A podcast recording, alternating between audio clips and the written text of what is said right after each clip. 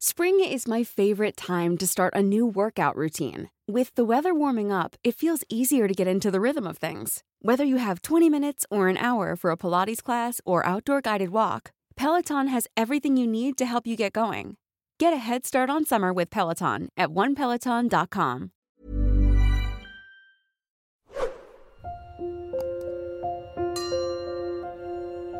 Magandang araw po sa inyong lahat, Ma'am Anne. Itago niyo na lamang po ako sa pangalang Rowena. Isa akong 45-year-old na biyuda at mapalad na biniyayaan ng tatlong anak. Nais kong ikwento sa inyo ang mapait kong karanasan dekada nang lumipas. Ang pagiging call center agent ko ang naging trabaho ko sa loob ng maraming taon. Hindi rin madaling maging call center agent dahil mahirap labanan ng antok kaysa pagod. Kapag kasi pagod ka, magpahinga ka lang saglit ay okay na. Pero kapag antok, tapos kaunti pa lang ang tulog mo, hindi maiiwasang uminit ang ulo at tamaring kumilos. Binuhay ko ang tatlo kong anak na hindi humingi ng tulong sa pamilya ng asawa ko dahil hindi ko rin naman sila kasundo. Ako ang gumagawa ng lahat sa bahay. Mula sa paglilinis, pagluluto, at pag-aalaga sa mga anak ko kaya hindi ko na kaya pang maglaba. Maliliit pa kasi noon ng mga anak ko at sunod-sunod akong nanganak kaya wala pa talagang maaasahan. Kaya naman nagtanong ako sa kaibigan ko kung may kakilala ba siyang naglalaba. Inirekomenda niya sa akin si Greg na nasa edad 40.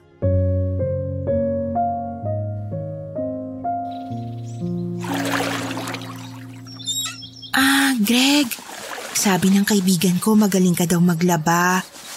Buti okay lang sa'yo ang ganyang trabaho kahit na lalaki ka. Ay opo, madam. Nung nabubuhay pa kasi ang asawa ko, ako na talaga ang tagalaba sa amin. Siya ang tagaluto at ako ang tagalaba. Magaling ako magkusot. Maski nga mga nangingitim na panty ng asawa ko noon, napapaputi ko. Patay na rin ang asawa mo? Opo, madam. Namatay po siya sa pneumonia. Ah, ganun ba? Pasensya ka na, naitanong ko pa.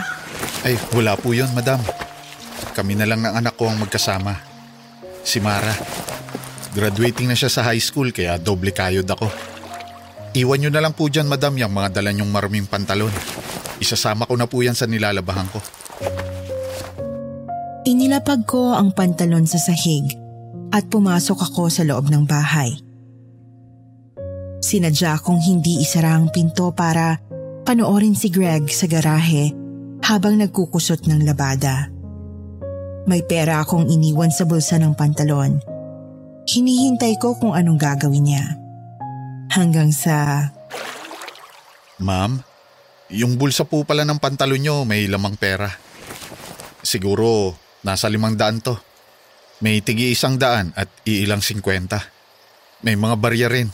Teka, punasan ko lang saglit at yung mga perang papel naman, isasampay ko lang muna saglit. Nabasa po kasi.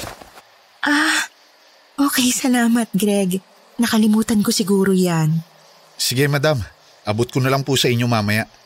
Patuyuin ko lang po saglit. Itong mga barya, kunin nyo na po. Pinunasan ko na ang mga yan. Naku, napakabuti mong tao talaga Greg.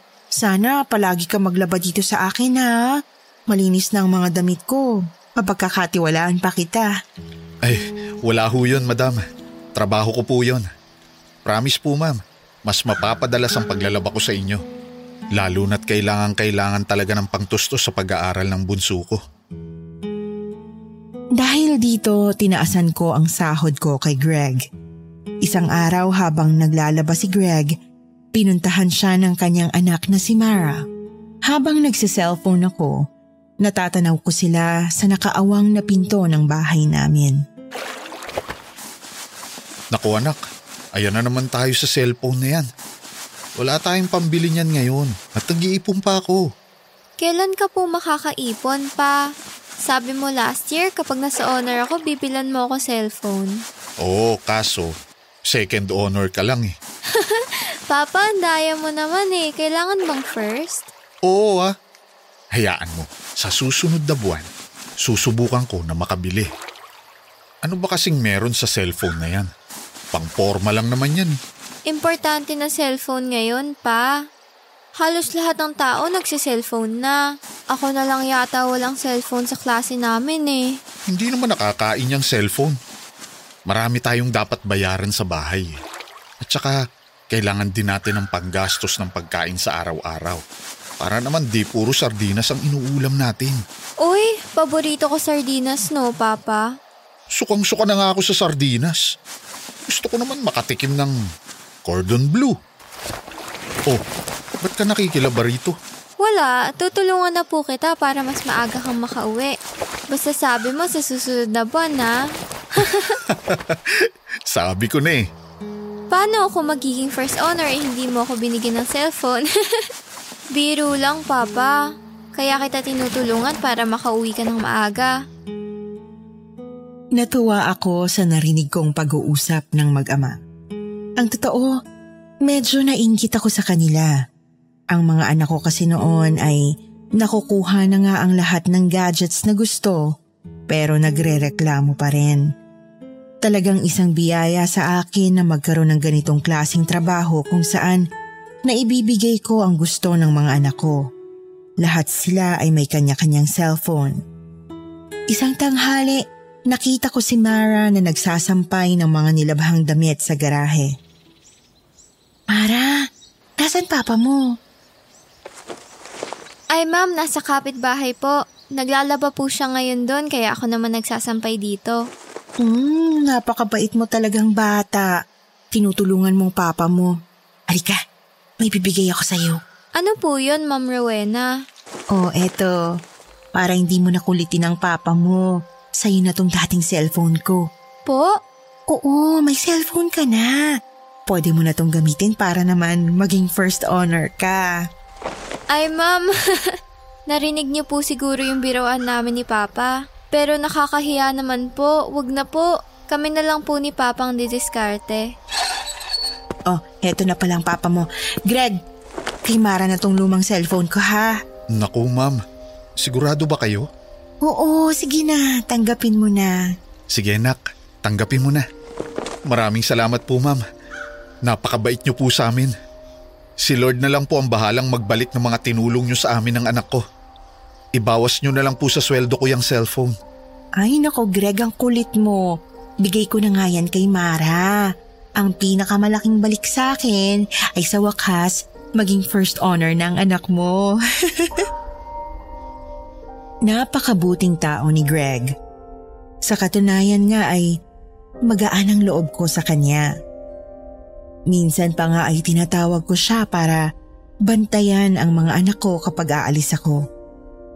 Malaki na kasi ang tiwala ko sa kanya. Hindi lang siya basta magaling maglaba. Napakalinis niya rin sa bahay. Sa tuwing maglilinis nga siya ay pakiramdam ko natanggal ang makapal na dumi sa bahay. Talagang nililinis niya ang bawat sulok ng bahay at ang nakakatuwa lang ay hindi ko inuutos sa kanya yon. Kusa niya itong ginagawa kaya bilang kapalit ay palagi akong may pasalubong sa kanya kapag uuwi na ako. Sa bawat bagay na natatanggap niya sa akin ay palagi siyang nagpapasalamat. Naalala ko pa nga no na sinabihan ko yata siya na wag na siyang magpasalamat dahil paulit-ulit na. Pero hindi siya nakinig at sinabi niya sa akin na ang bawat bagay na natatanggap niya, maliit man o malaki, ay dapat ikatuwa at ipagpasalamat. Hanggang sa isang araw, may nabalitaan akong may nangyaring masama sa anak ni Greg. Ayon sa nakakita, pauwi na raw sana si Mara galing sa eskwelahan nang biglang may lalaking humablot ng kanyang cellphone. Hinabol ito ng kanyang anak. Ngunit sa hindi inaasahang pangyayari ay nabangga ng sasakyan ang kanyang anak. Isinugod pa ito sa ospital pero kalaunan ay binawian din ng buhay. Sobrang nabigla ako sa nangyari nang malaman ko yon. Nang araw na yon ay kagigising ko pa lang tapos gano'n na agad ang bumungad sa akin. Kaagad kong tinawagan si Greg pero hindi siya sumasagot. Hanggang sa isang gabi, may kumatok sa aming gate. Ma'am, ito na po yung cellphone nyo. Wala na pong gagamit nito. Nabalitaan kong nangyari sa anak mo, Greg. Nakikiramay ako, pero akala ko ninakaw yung cellphone. Binigay sa akin ng mga tanod. Nabawi raw po nila. Sorry, Greg ah. Kung hindi ko na lang sana binigay ang cellphone ko, hindi sana mangyayari to sa anak mo. Iniwan ni Greg ang cellphone sa kamay ko at agad na umalis. Nang hina ako bigla. Pagpasok ko sa trabaho, hindi ako nakapag-focus ng maayos. Kapag naman break time ko ay napaiyak na lang ako. Nagigilty. Pakiramdam ko kasalanan ko ang nangyari. Kasalanan ko kung bakit namatay ang anak ni Greg. Kung hindi ko lang sana binigyan ng cellphone si Mara, edi sana buhay pa ito hanggang ngayon. Sana'y nakaka... Everyone knows therapy is great for solving problems, but getting therapy has its own problems too, like finding the right therapist, fitting into their schedule, and of course, the cost. Well, BetterHelp can solve those problems. It's totally online and built around your schedule. It's surprisingly affordable too. Connect with a credentialed therapist by phone, video, or online chat, all from the comfort of your home. Visit betterhelp.com to learn more and save 10% on your first month. That's BetterHelp, H E L P. Since 2013, Bombas has donated over 100 million socks, underwear, and t shirts to those facing homelessness.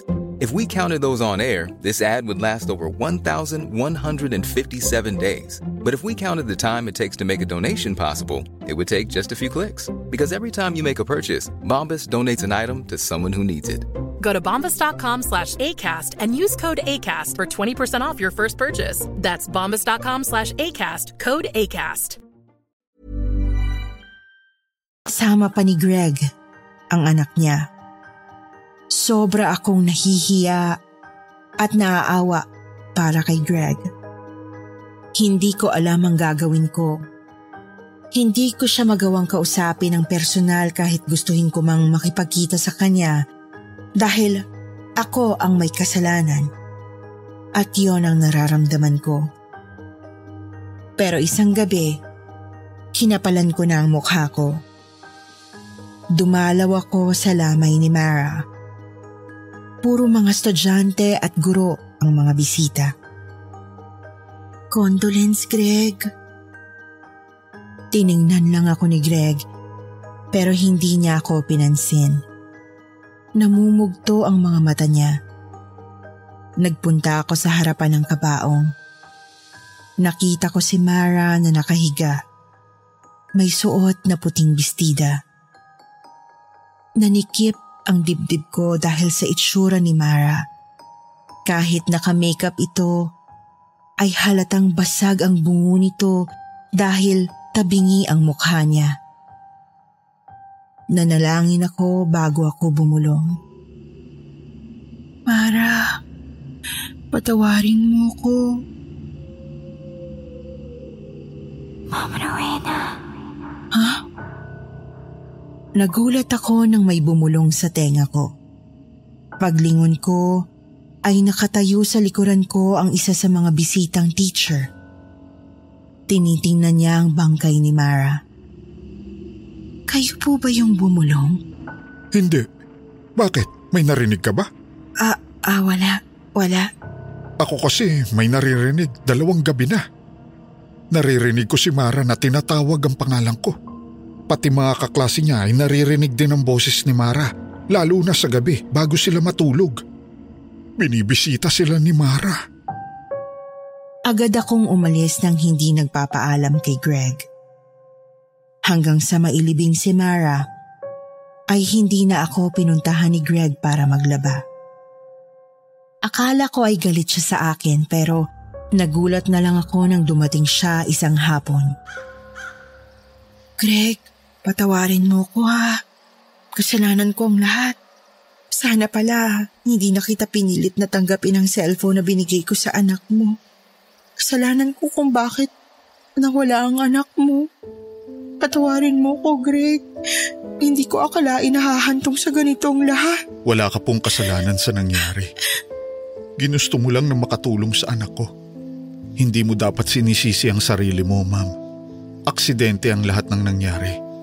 Walang may gusto nun. Tatanggapin ko na lang na wala na ang anak ko. Kahit sobrang sakit. Lalo pat siya na lang ang nag-iisa kong anak pero nawala pa siya sa akin. Ma'am, pwede po ba ako maglabada sa inyo? Kailangan ko po kasi makaipon. May utang pa po kasi ako sa punerarya. Lalo akong naiyak.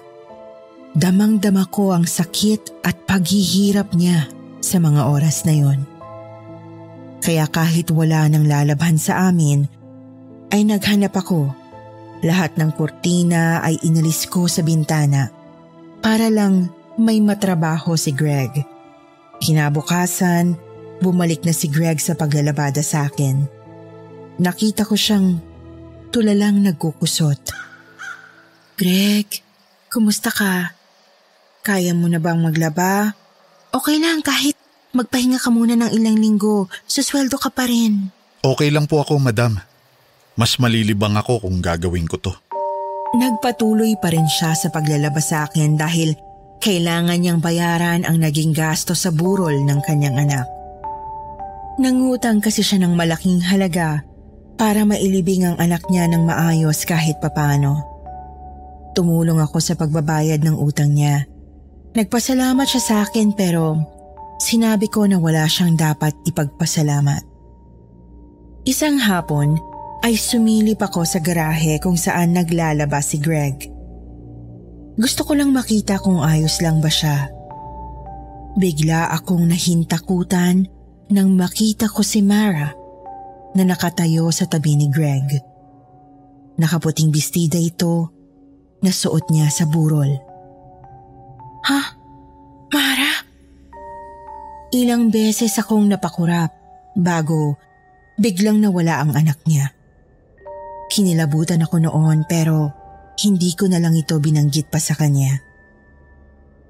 Lumipas pa ang ilang araw ay palagi na lang akong kinikilabutan sa tuwing pupunta si Greg sa bahay para maglaba.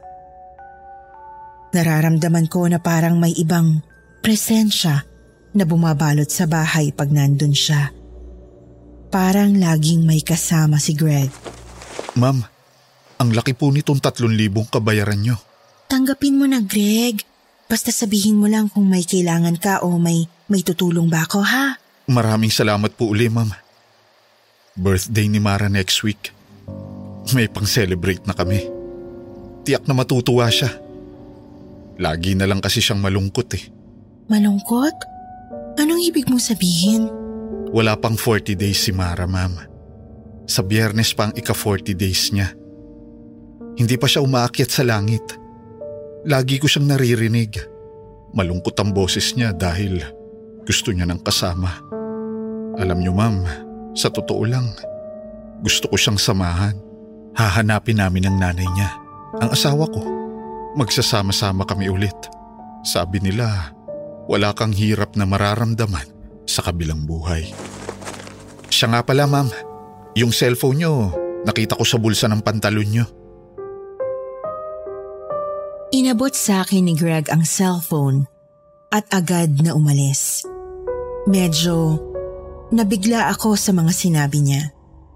Pero mas nabigla ako kung papaanong napunta sa bulsa ng pantalon ko ang cellphone gayong alam kong itinapon ko na ito. Kibit balikat ko na lamang na itinapong muli ito sa basurahan na nasa garahe. Ma'am Anne, yun na ang huling gabi na nakita ko si Greg. May nakapagsabi sa akin na patay na raw si Greg. Akala ko chismis lang, pero hindi pala. Sabi ng kapitbahay nila ay nakita na lang daw si Greg na nakahiga sa papag ng barong-barong nilang bahay. Araw yun ng biyernes at yun din ang araw ng ika-40 days ni Mara.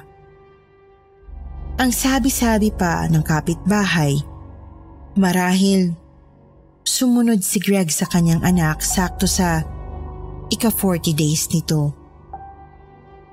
Ako na ang sumagot sa pagpapalibing ni Greg. Sa araw ng libing ay ako lang at isa pa niyang kapatid ang naroon.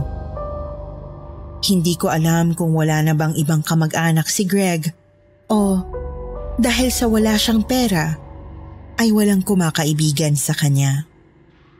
Pag uwi ko sa bahay ay halos magulantang ako nang makita ko sa bag ko ang cellphone na itinapon ko. Bigla kong naalala si Greg na mahilig magsauli ng mga bagay, malaki man o maliit. Lalo akong napaiyak ng dahil doon. Diyos ko, bakit kailangang mangyari to? Dalawang napakabuting tao ang kinakailangang mawala. Sana hindi ko na lang binigay ang cellphone ko. Sana tinapon ko na lang yon. Sana, sana hindi ko na lang narinig ang usapan nila. Sana hindi ako nakisali. Sana, sana buhay pa sila.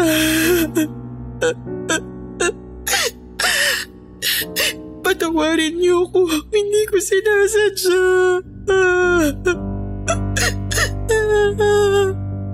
Napakabuti niyong tao. Hindi dapat ito nangyari sa inyo.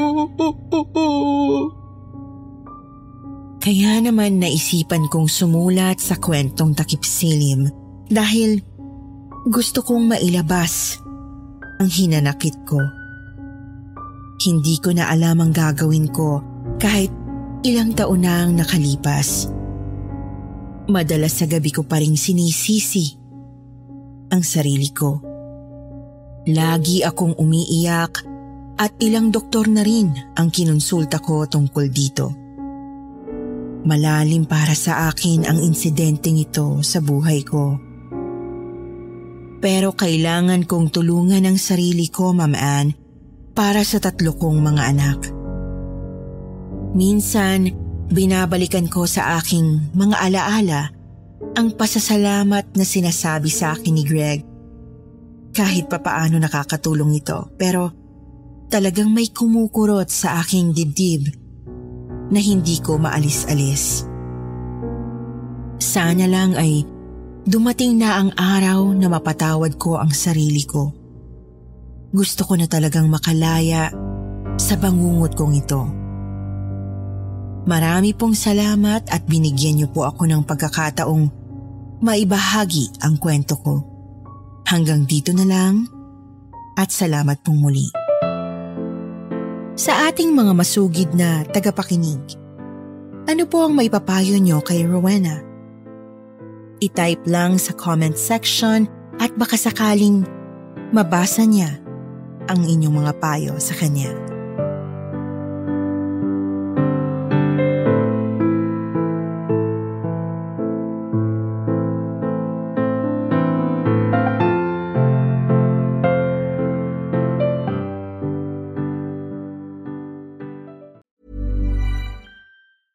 Even when we're on a budget, we still deserve nice things. Quince is a place to scoop up stunning high-end goods for 50 to 80% less than similar brands. They have buttery soft cashmere sweaters starting at $50, luxurious Italian leather bags, and so much more. Plus, Quince only works with factories that use safe, ethical, and responsible manufacturing. Get the high-end goods you'll love without the high price tag with Quince. Go to quince.com/style for free shipping and 365-day returns.